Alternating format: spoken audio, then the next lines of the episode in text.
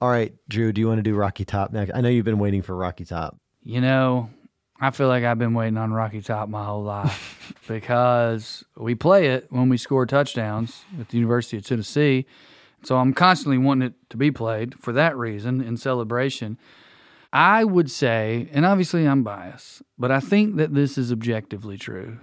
This is the best and most famous fight song in college football.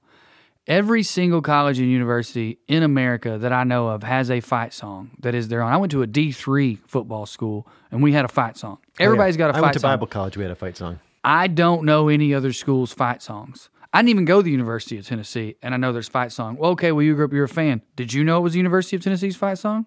Rocky Top? No, absolutely not. You did not know that. Well, no, I'm- You're lying.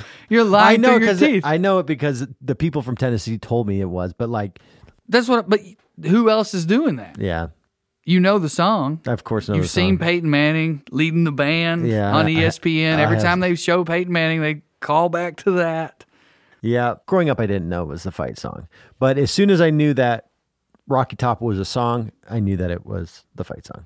Right. You're saying that didn't happen when you were like 10. It happened when you were, what, 20? Yeah, Yeah, that makes sense. It's funny. It's a fight song, and it's about to make me fight you. So maybe we should just play it.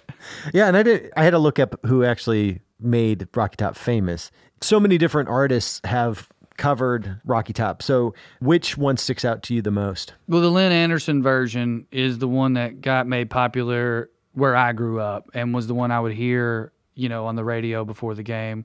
I don't know if she was the first lady to record it, but I know the Osborne brothers wrote it, but Lynn Anderson is the famous one. All right, so we will play Rocky Top as performed by Lynn Anderson. Half bear, the other half cat. Greatest lyric in the history of fight songs.